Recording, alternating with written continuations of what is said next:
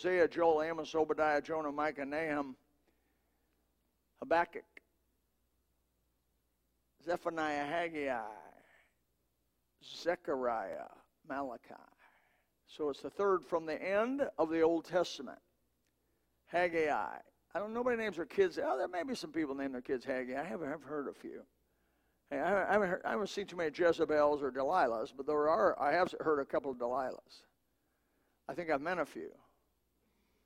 Um, I'm not going to read verse one because I don't want to go through the pronunciation of all those names and make you have fun and laugh at me saying, "Well, that's not the way Alexander Scourby sounds." Like. No, I'm not going to do that. So I'm going to go to verse 2. Thus speaketh the Lord of hosts, saying, The people say, The time has not come that the Lord's house should be built. Then came the word of the Lord by Haggai the prophet, saying, It is is it time for you, O ye that dwell in your sealed houses, this house and this house, that's the house of the Lord, lie waste? Now therefore saith the Lord of hosts, consider your ways. Twice he says that, verse 7 also. You have, shown, you have sown much and bring in little. Boy, I, I've had that happen. But you have not enough. You drink and are not filled with drink. You clothe you, but there is, is not warm. That was what I had up in uh, Bismarck. He that earned wages earneth wages to put it in a bag with holes. Boy, I have memorized that. Thus saith the Lord, Consider your ways. Go up to the mountain and bring wood and build the house, and I will take pleasure in it. And I will be glorified, saith the Lord. Uh, you look for much, and lo, it came to little. And when you brought it home, I did blow upon it. Why? Saith the Lord of hosts, because of mine house that is waste, and you run every man to his own house. Therefore, the heaven over you is stayed from dew and the earth is stayed from her fruit. And I called for a drought upon the land, upon the mountains, upon the corn, upon the new wine, upon the oil, upon uh, that which the ground bringeth forth, and upon men, and upon cattle, and upon all the labor of thy hands. Wow. The background of this passage in this book is about 520 BC, 520 BC. In about 586 BC, the last uh, of the children of Israel in Jerusalem were taken back to Babylon by the Babylonians. The city was basically destroyed and wasted. The temple was totally destroyed. That was Solomon's temple was totally destroyed. For 70 years they were captive. Do you know why they were captive for 70 years? Why did Israel, why basically the nation of Israel was taken to a foreign land as slaves, by the way? Didn't own any property, didn't have right to do anything. They were slaves for 70 years. Why? They forgot God. They didn't think God was an exacting God. They had made a God in their own image that didn't really care. I've had people tell me, I've had people in sin come to me and say, you know, God really don't care what I'm doing. He's not looking. Bette Midler said that God is from a distance looking at you. But the Bible says that he's nigh unto you and even knows the very thoughts and intents of your heart, even, even your casual remarks, your casual, your idle statements. Our God is a God of specifics. I don't think I don't see how you can look in nature, Romans 1, without without saying that the God that made everything is a God of very specific precision. I mean, I just don't see you can look around. Today we had in our character traits an egret. I think it was an egret, right? And how white. Have you ever noticed how white an egret is? At my house, we have egrets come all the time. These big white birds, and they're. Well, I'm not talking white. I'm talking white, white. I'm talking almost fluorescent white. And yet they're in the mud, they're in the water, they're in the you know the bugs and everything. Yet they're white. Well, the God has given them a system to keep themselves white. Miraculous. I definitely have not got that system. Our God is a God of exact. If you don't learn anything out going out here this morning, get that God is an exacting God. He also has a great memory, and he's a phenomenal accountant. And so in 520 BC, after 70 years, he allowed a little group, about 46,000 of them, I think, to go back to the city of Jerusalem, which was destroyed under Nehemiah, you know, rebuilt the walls, and remember all that in the book of Nehemiah. And then Ezra tried to rebuild the temple. And Haggai also was part of the prophets that were sent back to help him rebuild the temple. So that's who we're talking about. It gives you context what I'm saying today. So they're back in this broken down city. God told them to rebuild the temple under Ezra. Nehemiah rebuilt the wall, right? They put the gates back up. They had some sense. Now, it wasn't as big a wall as they used to have. No, no, no. And the temple they were rebuilding was a small little temple, very primitive, made out of wood. Of course, Solomon's temple, wow, Solomon's temple was made out of stone and gold. This little temple is made out of wood. But that's what it is. It was their, it was their temple to worship God. So this, the walls are broken down. Solomon's temple was destroyed, burnt, only a memory. Solomon's temple was just a memory in the, in the mind of the old boys that came back, that were young when they left, 70 years gone. Maybe they were 10 when they left. They were taken captive. And now they're 80.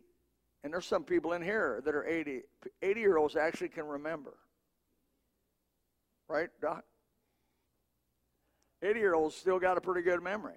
So these 80 year olds go back and they, they think about Solomon's temple. And they see Ezra and, and Haggai and rebuilding the temple, and they think, oh, brother, this is horrible. This is just a little inky dinky little thing, humble, made out of wood, no gold, no gold leaf. This is God's house. It discouraged them. They came back and they uh, failed in rebuilding the temple. Instead, they rebuilt their houses. They paid a lot of attention to their houses. They got their personal place in order, but they didn't get God's place in order. The old timers knew it was impossible to rebuild the temple. They knew it was impossible to rebuild it in the fashion and the grandeur of Solomon. So I think it discouraged them, no doubt about it. And uh, when they laid the foundation, take your book to, if you, if you got your Bible, you got your electronic Bible or real physical Bible, you can go to Ezra chapter 3, verse 12 and 13. It's a good verse to know, but if you don't want to go there, just listen. Don't, don't get hung up in, in turning and miss what I'm saying. This is, by the way, recorded, put on iTunes by way of a visual video podcast as well as a, just a sound podcast. But many of the priests and the Levites, the chief fathers, were ancient men that were seen the, that had seen the first house. Ancient men, Doc. That's what you are. You're an ancient guy. I mean, uh, uh, FBI guy. You're an ancient guy. I'm looking at all the 80 year olds in here. You guys are ancient. That's what the Bible calls 80 year olds. Ancient guys. I just want to encourage you this morning. I'm here to I'm here to help and they had seen the first house. And when the foundation house was laid before their eyes, what did they do? So this, this rebuilt temple's going up. They begin to weep with a loud voice. They didn't just weep by themselves, they wept with a loud voice. Many shouted aloud for joy. The young guys that were born in Babylon who dreamt of having a temple, a place to worship and sacrifice again as the law of Moses commanded them, which hadn't had a place to sacrifice for many years, now are beginning to get this place to sacrifice and meet God is beginning to go up. The young guys are like, woo, glory to God, hallelujah. The old guys are crying, this is horrible. By the way, we still have that today. We still have that today. Many of us old timers remember the 60s and 70s when people got saved by the droves. That's not happening today. And so the young guy leads somebody to Christ, or a couple people come to get to Christ. Woo! We old guys, oh, I remember. That's what happens. That's just a natural thing that happens. Look at verse 13. So that the people could not discern the noise of the shout of the joy, or the noise of the weeping of the people, for the people shouted with a loud shout, and the noise was heard afar off. The old men wept while the young men laughed. The old men did not have the same spirit as the younger men. The old men were discouraged, and the younger men were encouraged and thrilled just having a temple at all. The old men were grieved at the smallness and the simplicity of it, this new humble temple, but the, the young people, woo, they were excited. The people had a lot of work to do. They got there, the place was torn down. It's, and you know this, it's harder to rebuild something than it is to start from scratch. It's much harder to rebuild something uh, than to start from scratch. They had to clean up all the debris. Uh, I don't think we should be too hard on, on these folks in this passage because it is fairly normal for people to get their house squared away before they do anything else when they move into a new area because they want to get their base of operations squared away. I don't think God condemned these people in this passage for building and finishing their houses. I do not think, don't get, don't get off on that, because I don't think that's really where the condemnation is. The condemnation by God upon his people in this passage is for letting his house go waste while their house was all spiffed up. I know you will not find the word spiffed in the Bible. So we see in verse 1 through 2 the excuses for not building. What were the excuses? Was it the cost of construction? We're too busy. It's too much work. It really doesn't make any difference. I still have some work to do on my house. I don't know. But what I do know is God noticed. God noticed. That's the big that's the big part to get out of this. God noticed that his house wasn't being taken care of. I believe God notices, again, a God of specificity, is a God that notices the condition of your house and the condition of his house. I think there is a comparison that goes on between your house and his house. I mean, that's what's here. He said, Your houses are all spiffed up, sealed, you know, wainscoted, painted, all nice, yards real neat, cut in, no weeds. But I go to my house, got weeds growing up in the cracks, nobody's paying attention to the paint's peeling. How many churches you gone to and seen that to be the truth? Yeah. That's a problem, isn't it? That's a problem. And God notices that. I think we need to get this out of the passage. In Verses 3 through 4, their houses were all finished up and they were just too busy. I'm going to say a truth to you. Your stuff and God's stuff should at least look the same. Your stuff and God's stuff should at least look the same. My feeling is I want God's stuff to look better than my stuff. And Chris uh, Barrow's been out to my house quite a few times, and he'll testify that that's true. He came out. He came out the other day and said, "Man, this place looks bad." One thing about Chris you really like, he'll tell you exactly what he say, feels or thinks. He said, "Man, this place looks bad." When I said, "How's the church look?" He said, "The church looks good." Bingo. That's where I want to be. Is your yard neat and trim? So should God's yard be. Is your house painted neatly and not dirty? So should God's house be clean. Are your floors clean, polished, and nice? So should God's floors be. Is your house decorated nicely? So should God's house be decorated nicely. Doesn't have to be with gold and silver and all that, but it's, it's there's no excuse. I I heard an old old woman that used to scrub the floor on her hands and knees with a bucket. She said, "You can be poor, but you don't have to be dirty." And everybody said, "Well, if you don't say amen to that, let's all go home." You can be poor, and brother, you may be real poor, but there's no. I've been to Haiti where they had uh, woven palm fronds for walls coated in mud and, and a little thatched roof and, and dirt black dirt floors. And they were in there with a broom just making that real clean. And they were cleaning the side. And they were clean. They, were, they only had two sets of clothes one they wore and one they washed and dried. And I can tell you this those people were clean. The ones I saw many of them clean. I thought, man, no excuse for being dirty, man. Well, but there's deep conviction going on right now.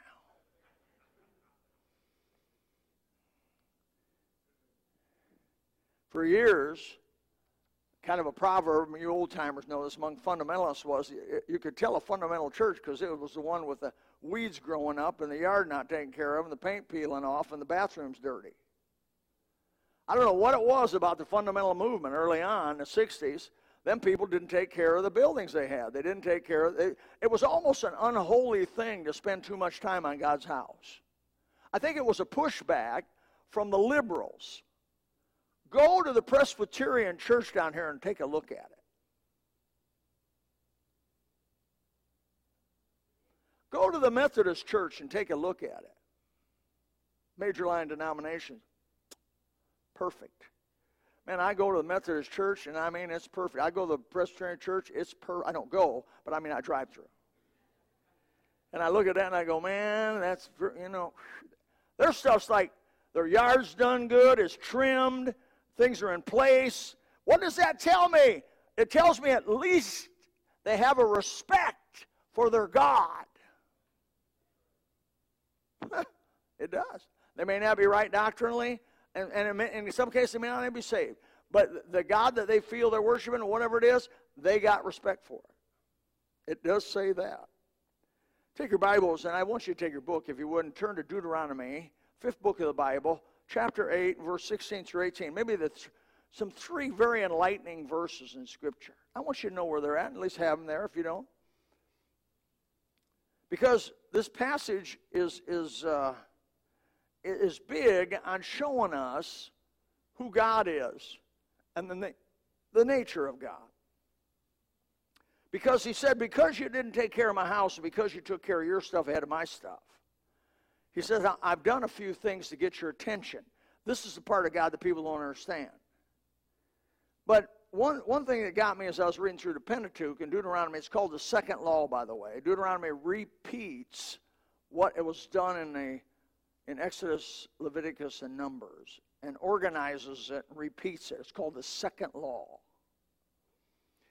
Who fed thee in the wilderness with manna, the question is, which thy fathers knew not, that he might, might humble thee, that he might prove thee to do thee good at the latter end. Verse 17. And thou say in thine heart, My power. In other words, he humbled these people and gave them manna and made them eat the same food every day. Now, I don't know about you.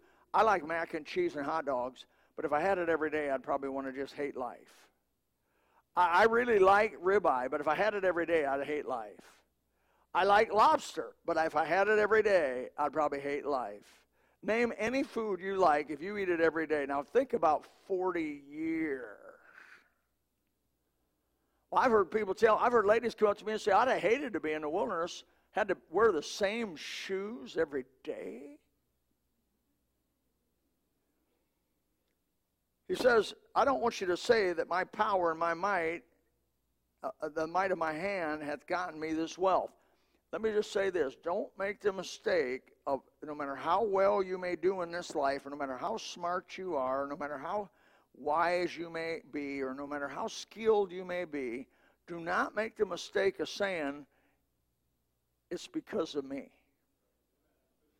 Don't do it. It's my power. God says, I'm going to keep you as my children from saying that. Okay? He says, don't do it. Because he says in verse 18, But thou shalt remember the Lord thy God, and this is the part you may want to underline, for it is he that giveth thee power to get wealth. For it is he that giveth thee power to get wealth, and that he may establish his covenant which he sware unto thy fathers, it is this day whatever place in life you fall out, God has allowed it to happen. I mean, you you know, if you got a mind that can remember, it's because God gave it to you. If you got a mind that can't remember, it's because God gave it to you. Ultimately, things come from God. And so he said, just remember that. We're Going back to Haggai, verses 5 all the way through 11, I'm not going to reread that for you. But he said, You looked for much and you found little. I'd blew on it. I'd sent a drought in the land. In other words, what God is saying, your economic. Would you clear your mind for a second? Clear your mind for a second. And just allow this to go through your mind as a possibility. Please, allow this to go through your mind as a possibility. Not always, no, not always, not always, but our economic troubles from time to time could be God chastening us because of neglecting His work. It's just possible. Now, it may not be every time, and, and, I'm not saying every time it ever happens, that's what it is. But I can say from this passage on authority of the Bible that in some cases, God uses the weather to chastise these people. In some cases, he uses economic loss to chastise his people. In some cases, he will use the economy or whatever goes on to chastise his people. And he's trying to get your attention, trying to get my. Remember, God never chastises these people to hurt his people. He always chastises them to help them, to make them aware, just like you chastise your children. You don't chastise your children to kill them, to damage them. God forbid. You chastise your children because you love them and know if they continue to lie, they're going to be ruined. And so you chastise them for lying. If they continue, to, if they steal, you chastise them for stealing because if they become a thief, it's going to ruin their life. Uh, you chastise them for all, all these wrong things. It's even though the chastisement seems severe, and at the moment it seems severe oftentimes. I remember my dad, my, my dad whipping me, man. I'm going to tell you, it was a happening. It was a happening at the house. But I never doubted that my dad loved me. He used to tell me, son, I love you. But I, you cannot, under my roof, grow up to be a liar. You will not, under my roof, grow up to be a thief. You will not. Now, when you get out, you'll do what you ever want to do. But under my roof, you're not going to do this. God bless his memory. Hallelujah, glory to God. Thank you, thank you, thank you. Though at the time it was a little tough. A lot of times we, as a believer now, it's not the way things fold out that has caused just natural folding out of things or falling out of things that has caused what's happening in your life. It could be because of your bad behavior towards God that God has kept things from you that you couldn't handle or wouldn't handle because you're not right with God. It's possible. But this passage makes it uh, appears to be normal or natural circumstances transcend them, which people would call natural. You know, famines are natural, droughts are natural, they happen all over the world. But God says, to my people, they're not natural. They're my hand. You with, you with me on that? It's not a natural thing, it's my hand. I think a lot of Christians cheat themselves out of God's blessing because they don't get this truth. Or they miss the point. They blame everything but what it really is. God is the one over your life as, as a child, and He's going to work through every little detail, and He cares that you care. He says in verse 8 there in Haggai, Go up to the mountain, bring wood, build the house, I'll take pleasure in it. I will be glorified, saith the Lord. Trustees. Trustees, the Gospel Baptist Church, responsible for the care and maintenance of the buildings. And many other people in this church also have taken upon themselves the care and maintenance of these buildings. Praise God for you. Praise God for people that care that we paint this place and keep it neat, or that we keep the sidewalks right, or keep the, the driveway right, or the trees looking good. Praise God. Brother, I, I know God's looking this place over and looking and saying, Do you care about me? God, we care about you. We're sure not going to have our house all prim and proper and then have your house all torn down. One of the reasons why we try to keep this place in new shape, new roof, uh, we've done new gutters, new roof. Uh, we're going to get new carpet in July, a couple weeks from now. And we're going to keep a new paint in here because we want to show God, maybe not so much you, but we want to tell God we really respect you and your house and where your name rests. And we love you and we're grateful for what you've done for us. For sure. For sure. That's a good lesson. By the way, I like old Don Sisk. I don't have to. I get to do it. I want to do it. I want this place, God's house, to be better than my house. I want it to be cleaner. I know it's cleaner because uh, Sandy Dodd does the cleaning. And there ain't nobody cleans better than Sandy Dodd that I ever knew. How about, how about, uh, is, uh, I'm looking for somebody here. Sandy here? God bless you, Sandy. Pray for her husband. Because living with somebody that's square cornered person is tough, you know. Sandy's a square corner person, man. She's a square corner person. I heard that they were getting a dog. I said, Oh, Sandy. I throw, I'd throw that in. What it is to have God take pleasure in this place. I, I, I care that the bathrooms are clean. I care that the uh, tile's right. Uh, I care about all that. I come in here, I look everything over. I look for spiders. I look for, I look for everything. And if you see anything that's not right, we'll make it right. Why? Because we care about God. It's just one area. It's not all the areas we do. Man, we do all kinds of areas show we care about God. But this is one area in the Bible that when I first went over this book of Haggai and I read that, I go, wow, this is brand new to me. I didn't even know God cared about that. But He does. But He does. He says two times in that passage, consider your ways. Consider your ways. Consider them. Consider looking how you look at God's house and God's people and God's way. God's way. What, what do you think? Look at your place, look at God's place. Do you care about God's place? You know, when I die, I want God to be able to say, You cared about me. Oh, man. I, I, I was praying the other day and talking to God, and I said, God, if, if, if, if anything you could say about me, I would that you could say, that Bill Lightell cared about me. Man, I want to care about that. I want to care about God and everything about God. I'm all over it. I'm 100%. I'm all in.